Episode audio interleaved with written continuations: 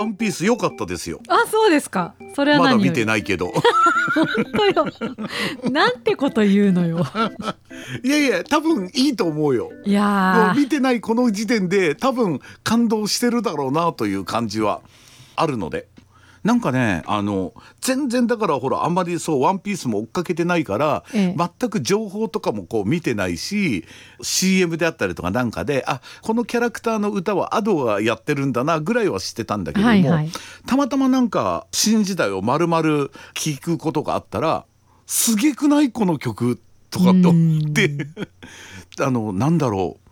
あのアド自体が最初の頃から「うっせぇわ」ってちょっと出落ちというと失礼だけれども、ななんかこんな感じなんだみたいな出方だったじゃないですか。やっぱこう最初の曲とあの歌唱法のインパクトがねそう。大きすぎてね。そうなのよ。があったんだけれどもその後何だったっけな。あれ歌うまくね？って思って、で少しずつ思ってたんだけど新時代聞いてめっちゃうまくないか？っていやそうなのよ。アドちゃんはあの、うまいんですよね。そう。単純にうまいしその声のこうパワーがやっぱすごくあるというか、ん。それからあのあこんな曲なんだ。誰が作ってるんだろうと思ったらえー、中田康隆じゃんっていう、ね。そこで二度びっくりみたいな。私も最近まで安高さんだと知りませんでしたそうなのよ。あのすごくあのいい意味であの安高っぽくないサウンドじゃないですかある意味。はい。よく聞くとその辺にはたくさんあるんだけれども、うんうん。さらっと聞いた時にはなんかその今までのそのほらサウンドと若干違う感じだとピンとこなかったんだけれどもすげえなあと思って。こっちの耳の準備として中田康隆さんの曲はオートチューンで控えめに張らない人が歌うっていうなんか刷り込みみたいなのありませんか？ああだわかわかるよ。なんとなくわかるよ。うん、だそうじゃなかった時にああそうなんだっていうこう意外性が生まれた気がするなすごく、うん、そんなそんな感じはすごくあるなと思う。でもね、ええ。あの前前もお話ししましたっけ？その俺そういう感じがすごく好きで。はいはいはいはい岡田何がしさんも言っててすごく俺本当だなと思うんだけれどもあのクリエイターは偉くないのよって、ほう。うん。だからクリエイターを俺は尊敬しないと。ほではなくてその人の作品でありがすごくて作品を尊敬すると、ううんうんうんうん。だから庵野秀明の作品だからってありがたがっちゃダメなのよ。あの人は天才だからいい作品ができ出るからすごいのでその作品がすごいのであって。そうですね、だからついつい我々ほら誰々がやっているっていうだけでありがたがっちゃうじゃないですか。はいはい。うん。ではなくてすごいいい曲だなと思ってすごい好きな人だったり力のある人だったなっていうとあ俺の耳言うほど間違ってなかったなっていう安心感が生まれるというか。あのーこの間アニソン会で言ってた長いものに巻かれちゃう長嶋さんの話ね。そうないや長嶋さんだけじゃなくててね。うん。うん、音楽的には俺案外まだいい耳持ってるな。っ て思えると安心するからね なん You と are なく。musician だから。というのがこう今回もあったので、はい。劇場版は単発で見れますからね。そうですね。なんか本当に今回単発で見てもすごく楽しいっていう声もいっぱいありますもんね、うん、というのもまあ含めてなんですけれども、あの今まで内緒にしてたんですけれども何ですか？あの中田康隆実は僕すごいファンなんですよ。奇遇ですね。なんかいきなりすぎてびっくりしたわ。奇遇ですね。私もです。ね、あの自慢ですけれども。はあどうぞ。一番最初のあのファン歴っていうのが、はい。アマチュア時代にカプセルとしてリリースしたはい。カセットテープはいはい。が、あのもうヘビーローテーションでしたもん。へえ出た。子さんの何振る舞い。超古参な感じですけれども。あああの二人はみたいなね その中のね曲でなんか「あのスターリーナイト」っていう曲がすっごい好きな曲があって。だそれがねなんかどうしてもほらもうあのあの中田康隆というとあのあのサウンド的な方が、ええええ。あのこう目につくしあのボーカルを楽器と同じように扱って、うん。そのためにあの今までのレコーディングほらシステムと違って、はい。最初のさ作った頃ほら桜とか、はい。最初の頃の作品は今までの音楽と同じように作ってたらしいのよ。それこそオ、ケを自宅で作って、はい。スタジオに行って歌を入れて、っていうそのシステムを作ってたんだけれども、はいあと全部自宅でやりたいと。ほう要はボーカルもあのほら変な話最後にオケを作った後歌を入れるんではなくて、うん歌も素材にしたいと。あ声もねボーカルとしてね。そうそう。だからあのほらドラムを作ってキーボードを入れてと同じレベルで声を入れてその声もどんどん加工していったりとか、うん。切り張りしていったりとかしながら作品を作っていくようなのっていうのはやっぱスタジオでやる作業じゃないのよね。自宅でやる作業。そうですね。だからその当時の事務所の人に全部自宅でできるシステムにしてくれみたいな感はあ、うん。なるほど。じででそういうやっぱサウンドへのもちろんこだわりっていうのもあるし音作りっていうのもあるし、うんうん。っていうのが皆さんも耳につくところだとは思うんだけれどもはあ。僕はねとにかくあのメロディーが好きなのよ。うん。というのがなんかすごく非凡だなって思うところがやっぱりあのその曲にいろんなところがあって。うん。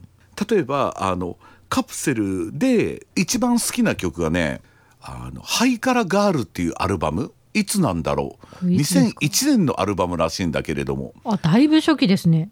どちらかというとあのあの近未来おしゃれポップみたいな。はいはいはいはいそうでした。最初ね。のやってたこう真ん中ぐらいにこう、うんうんうん。いや真ん中っていうのもちょっとあれだけれどもあのやってた頃のがすごくあの世界観もすごい好きでなんかあの、はい。なんていうのかな。30年前に見た未来のほらなんかほらプラスチックでできたはいはい。丸いテレビとか、ああいうちょっとほらむか昔の未来の感じってあるじゃないはいですか、昔見ていた近未来。そうそうそうそう。あの頃の感じのがすごい好きで。うんうん。ちょっとね聞いて聞いてみてください、はい。真夜中の電話ってこれ多分 YouTube にあると思うのでああの Spotify にもありますよ。本当に？はい。ちょっと聞いてみちょっと聞いてみてくださはーい。ポチッとな。あー何ですかこのオーソドックスボサノバフレンチポップミックス。い越島敏子がすごくこういうのが合うっていうのももちろんあるけれども。うん。私越島さんもうんもうちょっとあのサウンドがピコピコしてる頃。あはいはい。ね。2007年かな？あの辺りから聴き始めてるのか、ポップでそのあのキャッチーな感じと、はい。メローな感じの,、はいあのバランスが絶妙なのよ。そう。あのポップでキャッチーでどっかで聞いたことのある馴染み深さと懐かしさとちょっとした切なさとおしゃれ感、そうなのよ、うん、絶妙。この辺のねメロディーの作りがすごくなんか好きなのよねなんか、ううん。かわいいなあとねもうもう一つ、はい結構あの中田康隆の曲でねすごい好きな曲がね、はい。あの水戸夏目前髪を切りすぎたなのよ。ああれそうあそうなんだミート、まあ前髪を切りすぎたっていうタイトルがインパクト大きくて覚えちゃってました、そうだあ俺も最初あれね PV がほらあれで7種類ぐらい作られて。ほういろんな PV があってっていうので話題になったんだけれどもはい。そのメロディーとうん。そのコード感がとても秀逸。決して目新しいことをやってるわけじゃないんだけれどもなんだろう。あなた今背中のここがかゆいでしょっていうところに ドンピシャ当ててくるあの感じ。すごい心地よいのよなんか。水戸夏目前髪切りすぎたなんていうのかな、うん。こういうなんかテクノ音楽が好きっていうのを含めて結構同じメロディーの繰り返しっていうのもすごいよく使うんだけれども、はい。それをねなんていうのかなものすごくものすごくこう非凡なセンスで繰り返しをなんかこうちょっとひょいってこうなんていうのかなこう引っ掛けたりとかしてるのよなんか、ええええそれがねすごくセンスがいいなと思って、うーん。これはねあのセンスですよ本当に。そうですね。私中田さんのファミコン音源的な音遣いがすごく好きなんですけど、この曲そんな感じですね。そうですよね。かわいい。ちょっと昔はやっぱ特にそれ系が多くてうんうん僕もすごい好きなんですよ、うんだからそれがあのほらあの今の流れにもなるんだけれども、ええ。あの新時代うんうんうんうん。がね、の B メロのところあのビあのサビがあの「テンディリディディリリリ」あのあれが逆になんかすごくいい意味でなんか中田康隆っぽくなくてすごくでも耳について、はいはい。キャッチーですよね、な何かのあの記事で見たけれども要はあのほらあの作家のあのほらえっ、とあの小田小田さんだっけ？小田栄一郎さんそうそう。とすごくなんか打ち合わせしてこういう世界観で作ってほしいどうのこうのっていうのが、うん、やったっていうのももちろんあるんだろうけれどもだからそのそのサビのところがすごく壮大なあの歌でぐーっと持ってくる感じなんだけど B メロのところが今言ったように繰り返しのメロディー。はい。タラララタララランタラララン。あのリズムの取り方とか音を一個二個増やしてるとこ減らしてるところがすっごい非凡なのよ。俺俺そんなとこでうわやられたとかって思うんだけれども、うん。はいはい。すっごいセンスがいい音の入れ方抜き方してるのよ。うん、うんすごいと思う。さあ語った。十分語りました。これでもう思い残すことはないです。終わった終わった 終わった終わったじゃないんだから本当にね、えーこの後は、えーあの上野彩さんが語り尽くしてくれるらしいですから。そうそうやって勝手にさやめてくださいよ本当にいやでもまあ確かに私もカプセルは2003年のやつアルバムかまあすごい好きで最初に聞いたのはあ違うな。ごめんなさい。私は嘘をつきました。あのフォニーフォニックも確かに聞いちゃいるんですけど、うん。もうちょっと後だ。2005年。ネクサス2060はあなる。ほど結構もうでもそうすると新しい感じのイメージですね。EDM っぽくなってきてるそうそう。感じですね EDM だしあのちょっとオートチューンも入りかけかなぐらいうのん、感じですね。でこのアルバムで言うとどれかな？東京スマイリングかラッキーラブかな？かあハッピーライフジェネレーター聞きましょう。大好き。はあかわいい。どうぞ長嶋さん。皆さんもよかったらどうぞ。でも分かるよ。なんか普通に中田康隆といえばこの辺のサウンドをイメージする人がやっぱ一番俺多いと思うよ多分。そうなんですよね、だから私は多分ここから入ったのが大きかったのかな。だからこの流れで Perfume 行って、うん。越島さんももうちょっとケロッとしてますよねこそうそうねの頃は。なんかねやっぱりなんていうのかなそのボーカルをバリバリ確かに加工してっていうのはどちらかというと後の方な感じなんだけどええ。もともとそういった声質なのよ多分きっと。あ越島さんが？その機械っぽいというか、そういうのにすごく合うようななんていうのかな。でそれこそあのアドちゃんみたいにあの何ですかこう劇場的というかエモーショナルではなくそういうことそういうこと、ちょっと乾いた感じのね。そうなのよ。そこがすごく魅力的というのがあるから。うんうんうん。だからどちらかというとその僕のイメージすると Perfume なんかはなこれ分かんないよ。あの本当かどうか分かんないけれども例えば、はあの越島敏子さんが試しに歌ってみてほら Perfume の曲、さ最初の頃はね。はい。だ。からそそれにこうこう乗せてったみたいなのひょっとしたらあるのかなっていう感じはするからね。ああそうですね。で多分この翌年かその次の年か分かんないですけど、うん。カプセルが富山でクラブイベントに出た時に見に行ってみんなで、うんそうそれもすごく印象に残ってるんですけど。だからこういうサウンドだからあのあんまりクラブイベント当時行き慣れてなかったので、いや今も行き慣れちゃいませんけど。そうだどういう感じでライブするのか全然こう想像がつかなかったんですよね、うん。それこそこの越島さんのボーカルがどんな感じになるんだろうとか、すごい楽しかったんですよ。なんかでもその時はもうすでにあの今みたいなスタイル安坂君が DJ をして越島敏子が歌ってみたいな感じだよね。そうですそうです。もうその頃にはでもなんかあの普通普通というかあのほらあの一般的なあれだけれども、うん。ポリリズムなんかあれは秀逸すぎると思うよなんか。ああそうですね。そのポリリズムを作ろうみたいなのはもちろん我々は発想的にはあるんだけれどもそれええ。をポリリズムっていう言葉をそのままポリリズムにするっていうなんかあれはそうね。うわーすげえなみたいな。私あのサークルにいた頃大学の時、うんそのポリリズムっていうのはどういうもんだよっていうのをまあ先輩がたまに教えてくれたりそんなあの堅苦しくじゃないけど教えてくれる時に「あのおかちまちって言いながら叩くんだよ」って言われてあ 「おかちまちおかちまちおかちまち」っていうのすごい覚えてたんですけどあこれポリリズムでできるじゃんって確かに思いました。僕最初は波悦子で習いましたけれども これ何ですか？ドラマあるあるなんですか？私もドラマの友達に教えてるところを聞いてたんですけどそういえばそうするしかないんですよ。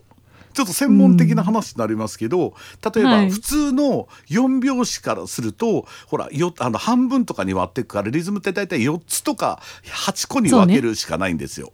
要は偶数ですね。123412の中に5個入れていくのは、言葉を当てるのが一番いいんですよ。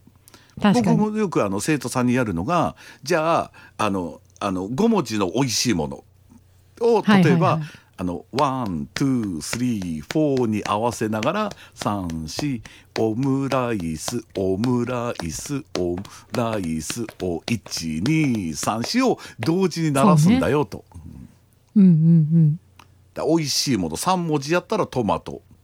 4, そうですね。4文字だったらオムレツ5文字だったらオムライス、6オムライス文字だったらボブ長島。美味しい。いやこれねそうなの。5とかになるとまああのリズムの話だしそうなんだけど。あの5拍子は実ははい。オムライスといなりそばとリズムが違うのよ。ほう。オムライスやとあの23のリズムだしいなりそばだと32のリズムだし によって取り方は違うんだけどまあ今はその長話はいいのよ。ちょっとドラム講師みたいド。ラム講師ですもん。でもそれがだからポリリズム俺いつも生徒にポリリズムの話する時にカプセルのポリリズム知ってるっていう。うんうんうん。あれは普通の8ビートの12345678にポリリズムポリリズムって5文字を当ててるんだよっていう話をするからね。勉強になりました。お話をいただいてる間に曲を思い出しました。思い出。しました。いやすごいいっぱいあるのよ。いっぱいあるんだけどやっぱりこうあのメロディーの話私すっごい好きな曲が一曲あって、ないっぱいあるんですけど、マカロニ聴いてもらいたいかなこの季節から冬にかけては。マカロニ。はいこれね1枚目のアルバムゲームに入ってまして、うん。あのゲームもそれこそポリリズムが入ってたりセラミックガールとかねチョコレートディスコとかね。なんですけど、まあ、マカロニちょっと聞いてもらおうかな、はい。マカロニはその3人の歌にすごくフォーカスされる気がしていて、うん。そのメロディーの良さとかが際立ってる気がするんです。どうぞ。なるほどね。ちょっと聞いてみます。最初の頃の Perfume 聞いたら俺すごいやっぱりカプセルじゃんって思ってたからね。まあねそうそうなのよ。そうなのよ。でも、まあ、それとは別にこの3人はやっぱ普通に歌うまいからね確かに。そうなんですよね、その越いや島そのか？敏子がいい意味で無機質っていうのをあで思うとこの人たちは、うん。あの普通に歌がうまい。ああ、決してじゃあこれがすごくそのほら中田康隆ワールドにあったっていうのもあると思うんだけれども、うんうん。あのなんて言えばいいのかなこのあのすごく普通に歌がうまいからこそこのその中田康隆の世界とあって Perfume になったみたいな。うん。色がなさすぎると今度中田康隆に寄りすぎるっていうのもあるし。ああなるほどね、ああそういうことかなんか他にもなんかすっごいうわーこれいいなっていうようななんか探せばありそうな気はするんやけどななんか。中田康隆ワークなんかありますよね。あこれいきましょうか。椎名林檎中田康隆熱愛発覚中。よくないはずがない。でもその、うん。さっきも言ったようにこの一番あれだなと思うのは俺はメロディーが好きだけれどもやっぱりね、あのほらアドもそうなんだけれどもやっぱりプロデュース力高いよなんか。そうですね、ものすごくほらサウンドも特徴があるからあの、うん。全部そのこっちに持ってくることもできるんだけれども、うん。ちゃんとそのアーティストアーティストのカラーを前面に出すっていう作業をすごく上手にやってるもんねなんとなく。いやそうそうなんですよね、こうやって並べて聞くと改めてそう思いますねほん本当に今そう思うよ。熱愛発覚中を聞きながらつくづくあこれでも椎名林檎だなって思いました。そうなのよなんか。でもそれででちゃんと、ちゃんと中田康隆カラーもいるっていうところがうん。すごいすごいなって思うよね職人。今日の俺は語彙力が少ないな。すごいすごいと非凡で終わってしまうよねなんか。い やすごいと俺すご非いなんか言い方が変変というか失礼な言い方だけどすごい俺はい。尊敬してる、なんか。いや本当伝わりますよ。なんかなかなかいやプロのミュージシャンでもあんまりなって思うような人も多いわけじゃないですか。うん、まあそうなのかな。本当に本当になんかいい いいなってもう。昔からファンですから。カセットテープ時代からファンですから、お子さんファンだからお子さん。いや長嶋さんがおっしゃるメロディーメイクの話はすごく序盤納得しながら聞いてたのに、いざじゃあ自分がこれのこの曲がって言い始めると、それはあの Perfume の魅力であり椎名林檎の魅力でありってなってしまってあそういやね。中田さんがそれを引き出しているんだけれども。いやでもそれでいて今最初にこの長嶋が言ったメロディーっていうのは決してどこも色あせてないのよ。そうね、メロディーがいいから椎名林檎パフュームがあのそのより浮き立たせるっていうのももちろんあるし。ね。うんいやー今日は勉強になりましたね。やっぱすごいわ中田康隆さん。昔昔ねあのその、はい。あのほら高校生のイベントのあの審査員とかよくしてたんだけれども、はいはいはいはい。そ その時になんかあのもう中田康隆の審査をしたことあるっつうのはいまだに俺ゾッとするもんなんか。何をお前偉そうにとかって。本当にごめんなさいって感じがするからね。まあほらでもそれはほら地元あるあるというか地元ならではというか。でもでも自慢だけれども自慢だけれど、うんうんそうでしょ？そのそのコンテストであの中田康隆いいよって押したのは僕だけでしたよ。あそうなんですねあそれはもう後世まで語り継がにゃいけん。いやいやいやとてもなんか恥ずかしくてなんかあまり言えない話なんだけれども。もう当時からファンだったのでなんか。これからもなんか楽しみだし、うん、まあ実は今から「ワンピース見に行こうと思ってるんですけれども。そうだった。そうだった。軽く感動してきますよ。いってらっしゃいませ